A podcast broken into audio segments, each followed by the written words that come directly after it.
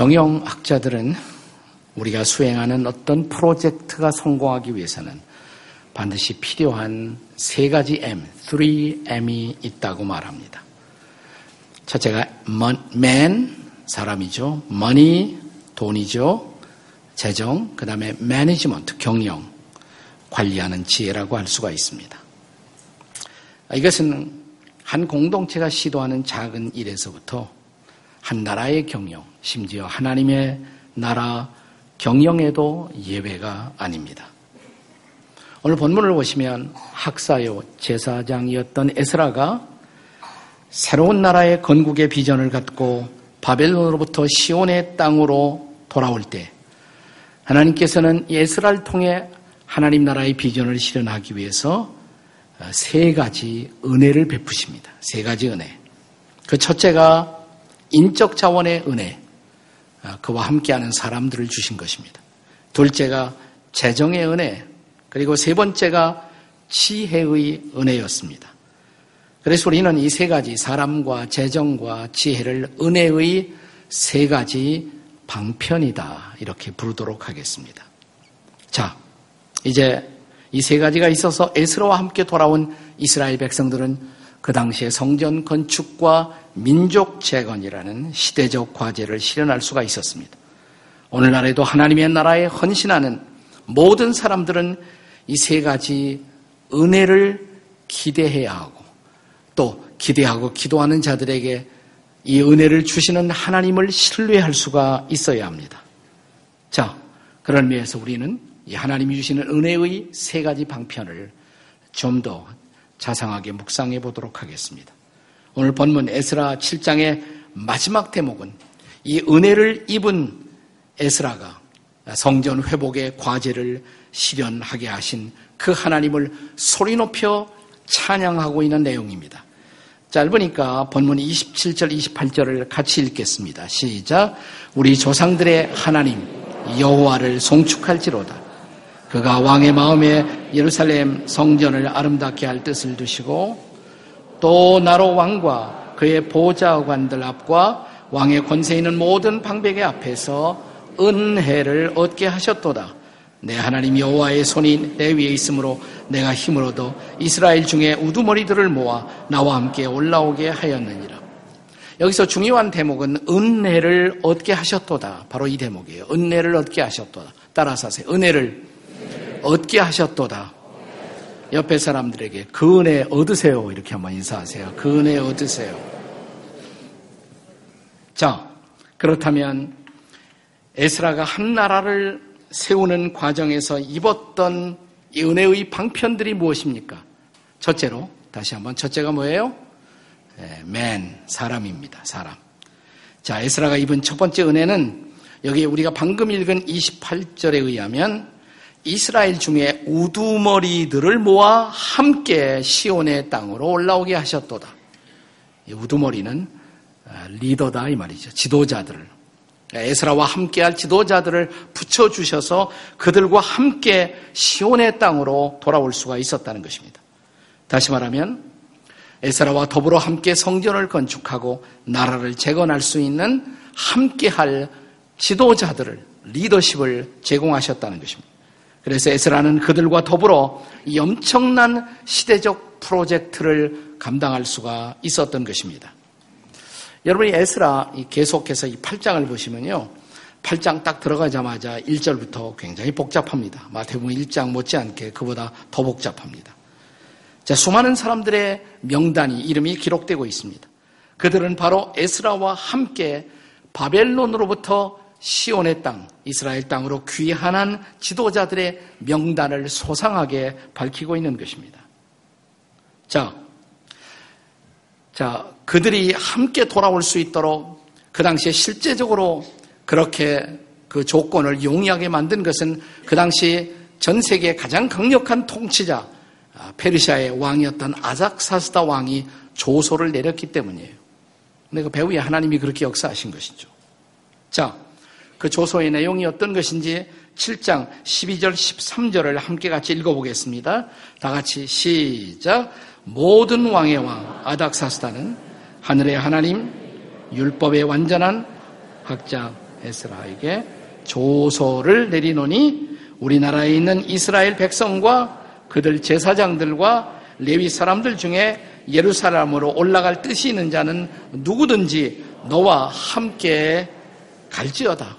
아닥사스다 왕은 하나님도 안 믿는 왕인데, 그러나 하나님 안 믿어도 하나님이 그 사람을 감동할 수 있잖아요. 그래서 너와 함께 할 사람들을 데리고 가라. 명령을 내린 거예요. 자, 그래서 이제 에스라가 무려 천팔백 명을 데리고 바로 시온의 땅으로 돌아오게 되는 것입니다.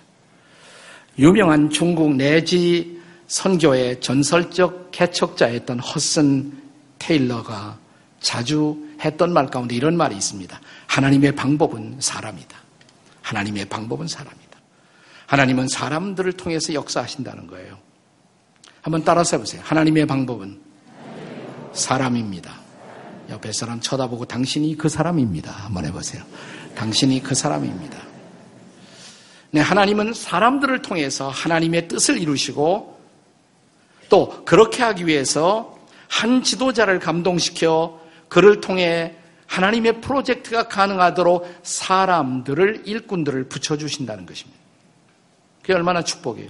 하나님은 절대로 혼자 하게 하지 않습니다. 하나님 나라의 사역의 본질은 그런 의미에서 솔로 미니스트리, 솔로 사역이 아니에요. 언제나 한결같이 팀 사역입니다.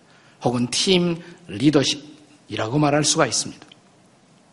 자, 하나님께서 하나님의 아들이신 예수님을 이 땅에 보내셔서 이 땅에서 하나님의 나라의 일을 펼쳐갈 때에도 예수님 혼자 하시지 않았어요. 예수님은 혼자 할 수 있는 분이죠. 그분은 하나님이시니까. 신성의 거룩한 능력이 있으니까 그분이야말로 사람들의 도움이 필요하지 않는 홀로 모든 것을 할 수가 있는 분임에도 불구하고 예수님도 혼자 하지 않으셨다는 것입니다. 집중적으로 몇 사람과 함께 하셨어요? 열두 명. 제자를 부르시고 그들과 함께 팀이 되어 복음의 사역을, 하나님의 나라의 일을 이루어 가시잖아요. 자, 그리고 그 열두 사람을 선택하기 위해서 하나님이 참 하나님의 마음에 맞는 그 일에 꼭 필요한 사람들을 주시기 위해서 예수님이 기도하십니다. 그냥 사람들을 열두 명 아무나 뽑은 것이 아니죠. 자, 바로 그 대목을 누가복음 육 장 십이 절 십삼 절에서 읽도록 하겠습니다. 같이 읽어보십니다. 시작. 이때 예수께서 기도하시러 산으로 가사 밤이 새도록 하나님께 기도하시고 밝음에 그 제자들을 부르사 그 중에서 열두를 택하여 사도라 칭하셨으니 밤새도록 먼저 기도하셨어요. 하나님, 꼭 필요한 사람을 보내달라고. 그리고 그 열두 명과 더불어 동역하심으로 세계 복음화, 세계 선교의 그 기초를 만드신 것입니다. 그 열두 명이야말로 예수님과 함께한 세계 복음화 사역의 드림팀이었다. 이렇게 말할 수가 있죠. 그들이 완전한 사람은 아니에요. 그럼에도 불구하고 그들은 필요했던 동역자들이었던 것입니다. 사람이 중요하지 않습니까? 그래서 흔히 우리 한국 땅에서 많이 우리가 사용하는 고사성어 가운데 인사가 만사다, 인사만사라는 말을 자주 사용하지 않습니까? 실제로 지나간 역사 속에서 위대한 일을 성취한 지도자를 보면 그 곁에 좋은 사람들이 있었어요. 좋은 참모, 좋은 인재들이 함께하고 있었던 것을 볼 수가 있습니다. 결정적으로 역사에 어그러진 족적을 남긴 사람들을 보면 그 곁에 별로 질이 안 좋은 사람들이 함께하고 있었던 모습들을 볼 수가 있습니다. 이런 경우에 인사만사가 아니라 인사망사. 인사가 망사죠. 모든 것을 망치는 것이에요. 그래서 우리가 지도자를 위해서 기도할 때 지도자들만을 위해서 기도해서는 안 돼요. 이 중보기도의 중요한 핵심 가운데 하나는 어떤 사람을 위해서 기도할 때 그 사람만 위해서 기도하는 것이 아니라 그 사람 주변에 함께할 사람들을 위해서 기도해야 합니다. 특별히 리더를 위해 기도할 때 그렇습니다. 예컨대 우리가 박근혜 대통령을 위해서 기도할 때 박 대통령을 위해서만 기도해서는 안 됩니다. 그와 함께할 좋은 사람들을 그 곁에 붙여달라고. 실제로 이 박근혜 정부의 리더십에 대해서 우리가 안타까워하는 것이 인사가 제대로 되지 않은 것 같아 우리 마음에 커다란 부담이 있잖아요. 기도해야 돼요. 우리가 기도할 책임이 있어요. 제발 좋은 일꾼, 좋은 사람, 좋은 참모가 그 주변에 모여들어 함께 이 중요한 시점에 이 나라의 역사의 한 마당을 이끌어달라고 기도할 책임이 우리에게 있다는 것입니다. 비판만 하지 말고 기도 좀 하세요. 예, 기도해야 할 책임이 우리에게 있는 것입니다. 우리가 시정을 이끌어가는 시장을 위해서 기도할 때도 시장만을 위해서 기도할 것이 아니라 그 곁에 좋은 일꾼, 좋은 사람이 함께함으로써 제대로 시정을 펼쳐갈 수 있도록 기도해야 합니다. 담임 목사님 위해 기도하실 때도 담임 목사님만 위해서 기도할 것이 아니라 함께하는 우리 동역하는 목사님들 위해서 기도해 주셔야 돼요. 그래야 더불어 함께 이 일을 감당할 수가 있는 것입니다. 여러분, 여러분의 남편을 위해서 기도할 때 남편만 위해서 기도하지 마시고 남편의 직장, 남편의 일터에서 제발 우리 남편이 좋은 사람들과 함께하도록, 좋은 사람과 어울리고 좋은 상사와 만나서 일하고 또 좋은 친구들과 만나서 어울리도록 좋은 영향을 받고 줄 수 있도록 여러분이 기도하는 것을 아내들은 잊지 말아야 합니다. 우리의 자녀들을 위해서 기도할 때도 마찬가지죠. 학교에 다니는 우리 자녀들을 위해서 기도할 때 우리의 자녀들이 학교에서 좋은 친구 만나도록 그리고 좋은 선생님, 좋은 스승 만나도록 기도하는 일 하십니까? 이거 중요한 것입니다. 그래서 예수님이 우리에게 항상 하나님의 나라를 위해서 기도할 때 한결같이 끊임없이 일관성 있게 주님이 강조하신 기도 제목 가운데 하나가 뭐냐면 추수할 일꾼 보내달라고 기도하라고. 마태복음 구 장 삼십팔 절이죠. 같이 읽어보겠습니다. 다 같이 시작. 그러므로 추수하는 주인에게 청하여 추수할 일꾼들을 보내어 주소서 하라 하시니라.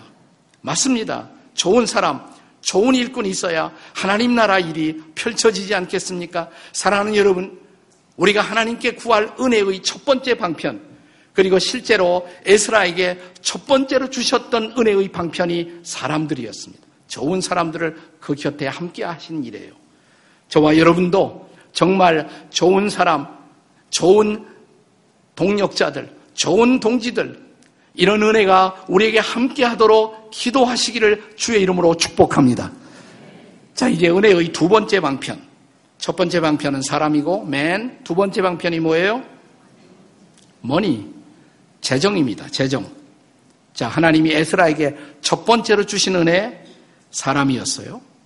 두 번째로 주신 은혜, 재정이었습니다. 머니, 돈이었습니다. 여러분, 실제로 우리가 어떤 일을 시도할 때 그 필요의 우선순위에 언제나 돈이 오지 않습니까? 돈 없이 되는 일이 있습니까? 제가 가까이 친구처럼 함께하는 우리 장로님 가운데 다니면서 경영 청지기 세미나를 많이 하시는 김동윤 장로님이 계세요. 우리 교회도 다녀가셨어요. 이분이 쓴 책 가운데 아주 걸작인데 지금은 절판이 되었습니다만은 책의 제목이 뭐냐면 예수님 다음으로 돈이 좋아요. 근데 이게 책 제목을 다 읽은 것이 아닙니다. 작은 글씨로 맨 앞에 있는 것이 중요해요. 솔직히 말하면 솔직히 말하면 예수님 다음으로 돈이 좋아요. 아, 솔직한 말이 아닙니까? 그 말이 틀렸습니까? 여러분은 돈 안 좋아하십니까? 자, 돈의 필요를 제대로 아는 사람들에게 돈의 축복이 함께 하실지어다. 아멘 하는 사람들에게만 돈의 은혜가 베풀어지기를 주의 이름으로 축원합니다. 그 사람들에게만 돈 벼락이 임할지어다. 이제 아멘이 커지네, 이제. 예. 그래서 우리가 뭐니 뭐니 해도 뭐니라고 그러잖아요. 네. 우리 손주들을 감동시키는 것도 다른 것이 아니에요. 할머니의 머니예요, 머니. 네. 예, 우리 약삭빠른 며느리를 감동시키는 것도 시어머니의 시어머니예요, 머니. 네, 네. 우리 늙은 장성한 자녀들을 감동시키는 것도 이 땅없이 나오는 어머니의 어머니예요, 머니. 그것도. 네. 인생을 살면서 속상한 일 중에 하나가 우리 호주 머니에서 슬그머니 빠져나가는 머니잖아요, 그것도. 네. 그런데 우리가 돈에 대한 실제적인 경험과 고백은 돈의 속성이 뭐냐면 돈을 쫓아다닌다고 해서 돈이 내게로 오지는 않더라는 것입니다. 맞습니까? 네. 그래서 성경은 가르칩니다. 성경은 뭘 가르치냐면 돈도 하나님이 주신다. 믿으세요? 돈도 하나님이 주시는 거예요. 조금 전에 언급한 제가 중국 선교를 개척했던 허슨 테일러가 남긴 명언 가운데 이런 말이 있습니다. 하나님의 방법으로 하는 하나님의 일에 하나님의 지원, 하나님의 서플라이가 결핍한 적이 결코 없다. 아주 놀라운 명언이에요. 영어로 원문은 그렇습니다. God's work done in God's way never lacks God's supply. 네, 하나님이 기뻐하시는 일, 그 일에는 하나님의 서플라이가 결핍한 일이 결코 없다. 네, 허슨 테일러 선교사가 창설했던 선교본부가 C I M, China Inland Mission인데 나중에 이름이 바뀌죠. O M F로. 지금도 O M F 선교회는 지금도 액티브하게 활동하고 있는 선교부입니다. 그런데 이 선교부는 창설자인 허슨 테일러의 원칙을 따라서 이 선교회에 속한 서, 선교사들의 선교 프린스플을 가리켜서 믿음의 선교, Faith Mission이라는 단어를 씁니다. Faith Mission, 믿음 선교. 이분들은 선교사로 나갈 때도요. 자, 내가 어떤 지역으로 가는데 거기서 살려면 미니멈 얼만큼이 필요하다. 그러면 하나님 저를 그 장소로 보내기를 기뻐하신다면 미니멈으로 필요한 그 재정을 허락해 주십시오. 그래서 그 재정이 공급되면 하나님이 정말 그곳으로 나를 보내시는구나 확신하고 그 다음에 가요. 또 어떤 프로젝트를 시작할 때에도 하나님 이 일을 하려면 최소한도 이 정도는 필요한데 하나님 그 재정을 주시겠습니까? 그 재정이 확실히 내게 주어진다는 사인을 보았을 때 비로소 그 일에 착수합니다. 함부로 하지 않고. 이게 믿음의 선교예요. 사람들에게 구걸하고 호소하고 그러기보다도 우리는 하나님의 주권을 절대적으로 신뢰하고 하나님이 원하시는 일에 하나님이 공급하실 것이다. 그래서 믿음으로 하나님을 의지하고 선교를 행하는 것. 이것을 가리켜서 그들은 페이스 미션. 우리의 삶에도 이런 페이스 미션이 필요한 거죠. 안 그렇습니까? 자, 오늘 본문에 보면 이제 에스라가 성전 건축의 비전을 가지고 바벨론 땅에서부터 팔레스타인 땅으로 하나님의 사람들과 더불어 돌아옵니다. 시온으로 돌아옵니다. 자, 그때 아닥사스다 왕이 조소를 내렸잖아요. 사람들도 함께하라 붙여주시고. 자, 그런데 또 이어지는 말씀 칠 장 십육 절이야 이십 절까지를 한번 교독해 보겠습니다. 십육 절 제가 먼저 읽고 다음 절 여러분이 읽으시고 이십 절까지 교독하겠습니다. 십육 절 제가 먼저 읽습니다. 또 내가 바벨론 온 토에서 얻은 모든 은, 금과 및 백성과 제사장들이 예루살렘에 있는 그들의 하나님의 성전을 위하여 기쁘게 드릴 예물을 가져다가 십칠 절.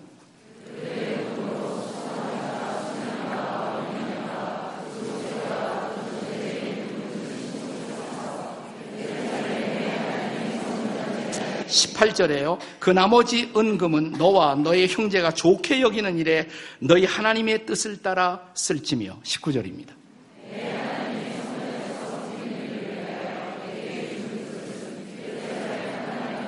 이십 절 다 같이. 그 외에도 내 하나님 성전에 쓰일 것이 있어서 내가 드리고자 하거든 무엇이든지 궁중 창고에서 내다가 드릴지니라. 쉽게 말할까요? 필요한 거 다 갖다 써라 이 말이에요. 왕이 그런 명령을 내렸어요. 하나님도 안 믿는 왕이.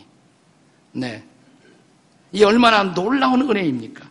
그렇다면 사랑하는 여러분, 중요한 것은 뭘까요? 돈이 아니에요. 지금까지 돈이 중요하다고 해놓고 네, 돈이 중요한 것이 아니에요. 중요한 것은 뭐냐면 정말 하나님이 나를 기뻐하시는가, 또 이 일을 나를 통해서 이루어지기를 정말 기뻐하시는가, 그것이 중요한 것이에요. 그렇다면 사랑하는 여러분, 우리가 고민할 것은 돈 고민할 필요 없어요. 돈 고민이 아니라 내가 하나님의 사람 됨이, 하나님이 쓰실 만한, 하나님이 축복할 만한, 하나님이 나를 통해서 그런 일을 펼쳐갈 만한 사람이 되었는가라는 나의 하나님의 사람됨을 고민해야지 돈 가지고 고민해서는 안 된다 이 말이에요. 중요한 것은 저와 여러분이 정말 하나님이 기뻐하실 만한 사람입니까? 하나님이 축복하실 만한 사람입니까? 나를 통해서 이 일을 펼쳐가기를 하나님이 기뻐하실까요? 그게 허슨 테일러의 명언의 의미예요. 하나님이 기뻐하시는 일에는 하나님의 지원이 결핍하지 않는다. 중요한 것은 내가 하나님이 기뻐하시는 일을 하고 있어야죠. 하나님이 기뻐하시는 사람이 되어 있어야죠. 페이스 미션이란 말이죠. 그래서 이 미션의 원칙을 붙잡았던 모든 사람들은 그런 인생을 살았습니다. 살았습니다. 부족하지만 저도 페이스 미션으로 사는 방법을 저는 제 아내에게 많이 배웠어요. 마누라에게 많이 배웠습니다. 제가 딱 결혼을 했는데 결혼했을 때 제 아내가 저희에게 시집으로 왔을 때는 우리 집에는 있는 것은 빚밖에 없었어요. 빚밖에 없었습니다. 동생은 여섯, 제가 장남이죠. 네, 우리 부모님은 빚지고 어디로 가는지도 모르고. 자, 그런 집안의 장남에게 여러분 같으면 시집올 용의가 있다 없다. 난 그래서 장가 못 가는 줄 알았어요. 근데 정신 나간 여자 하나가 시집을 오더라고요. 네. 자, 아무것도 없는 집에 왔단 말이에요. 빚밖에 없는 집에. 근데 저를 놀라게 한 사실은 제 아내가 걱정을 하지 않는다는 사실이에요. 걱정도 안 되냐 그러면 자기가 시집 오기 전에 기도했는데 하나님 음성을 들었대요. 내가 책임진다. 그분이 책임진다고 그랬으니까 책임지시겠죠, 뭐. 그리고 걱정을 안 하는 거예요. 나는 걱정을 안 하는 이런 여자를 보고 걱정이 되는 거예요, 나는. 그래도 되더라고요. 다 되더라고요. 잘 살았어요. 참 잘 살았어요. 자, 허슨 테일러가, 저 유명한 조지 뮬러가, 그리고 저도 좋아했던 바로 페이스 미션의 대표적인 성경의 약속의 말씀 뭔지 아세요? 빌립보서 사 장 십구 절이에요. 다 같이 읽겠습니다. 시작! 나의 하나님이 그리스도 예수 안에서 영광 가운데 그 풍성한 대로 너희 모든 쓸 것을 채우시리라. 뭘 채워주신다? 쓸 것. 욕심까지는 아니에요. 욕심은 아니에요. 쓸 것. 영어로는 need, 내 필요를 채워주리라. 필요한 거 채워주신다는 거예요. 믿으십니까, 여러분? 우리가 하나님의 기뻐하시는 사람이 되면, 그리고 하나님이 기뻐하시는 일을 하면 주님은 반드시 책임지시고 필요를 채워주실 것을 믿으시기 바랍니다. 그래서 재정을 부어주시는 거예요. 돈을 그 일을 할 수 있도록 주시는 것이에요. 그것이 은혜의 두 번째 방편이다 이 말이에요. 이제 세 번째 방편. 첫째가 뭐예요? 사랑, man. 두 번째가 money, 재정. 세 번째가 지혜입니다. 지혜. 시온의 땅으로 돌아오는 에스라에게 하나님이 베푸신 세 번째 은혜의 방편은 지혜였습니다. 자, 칠 장 이십오 절의 말씀을 다 같이 읽겠습니다. 이십오 절 다 함께 시작. 에스라여, 너는 내 손에 있는 네 하나님의 지혜를 따라 네 하나님의 율법을 아는 자를 법관과 재판관을 삼아 강 건너편 모든 백성을 재판하게 하고 그중 알지 못하는 자는 너희가 가르치라. 여기 네 하나님의 지혜를 따라 이 대목이 나오죠. 하나님의 지혜를 따라. 하나님이 에스라에게 지혜를 주셨어요. 그러면서 말씀하시기를 내가 너에게 준 그 지혜를 가지고 재판도 하고 내 리더십을 발휘하라 이 말이에요. 사랑하는 여러분, 이제 돌아온 새로운 이 땅에서 성전 건축을 지휘하고 새로운 사회를 건설하는 책임을 맡은 에스라에게 가장 필요한 것이 뭐겠습니까? 지혜죠. 지혜입니다. 자, 오늘 말씀은 바로 그런 지혜, 그런 하나님의 지혜, 하늘의 지혜를 하나님이 에스라에게 선물로 주셨다는 것이에요. 은혜의 방편으로 지혜를 주셨다는 것입니다. 여러분, 여러분과 제가 오늘 살고 있는 이 시대를 가리켜서 우리는 지식화의 시대 혹은 정보화의 시대라는 말을 합니다. 그런데 여러분, 지식보다도 정보보다도 더 중요한 것이 뭘까요? 지혜입니다. 어떻게 달라요? 자, 지식을 가졌습니다. 정보를 획득했습니다. 나 그거 가지고 일이 되는 것이 아니에요. 그것을 가지고 분별해서 어떻게 사용할 것인가. 분별하는 일, 판단하는 일, 그것이 바로 지혜예요.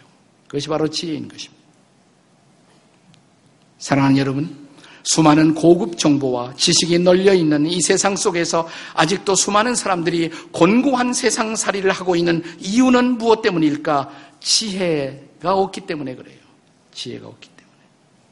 가정경영 잘 하려면, 나라경영 잘 되려면 무엇보다 중요한 것, 그것은 지혜입니다. 하늘의 지혜인 것입니다. 그런데 여러분, 지식은, 정보는 인터넷 들어가면 얻을 수 있지만, 학교에 가서 교육받으면 지식과 정보는 획득할 수 있지만 지혜는 어디서 얻습니까? 야고보서 일 장 오 절은 우리에게 그 대답을 일러줍니다.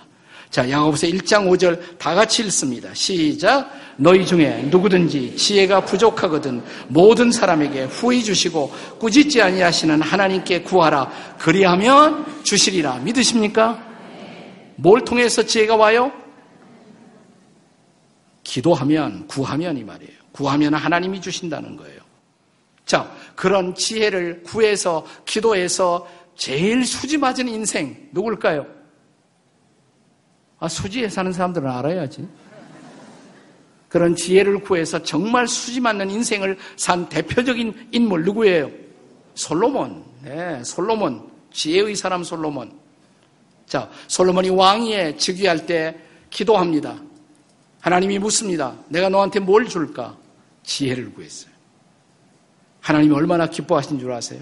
바로 그 대목을 열왕기상 삼 장 십일 절 십이 절에서 읽어보겠습니다. 다 같이 읽어요. 시작! 이에 하나님이 그에게 이르시되 내가 이것을 구하도다. 자기를 위하여 장수하기를 구하지 아니하며 부도 구하지 아니하며 자기 원수의 생명을 멸하기도 구하지 아니하고 오직 송사를 듣고 분별하는 지혜를 구하였으니 내가 네 말대로 하여 네게 지혜롭고 총명한 마음을 주노니 네 앞에도 너와 같은 자가 없었거니와 네 뒤에도 너와 같은 자가 일어남이 없으리라. 할렐루야.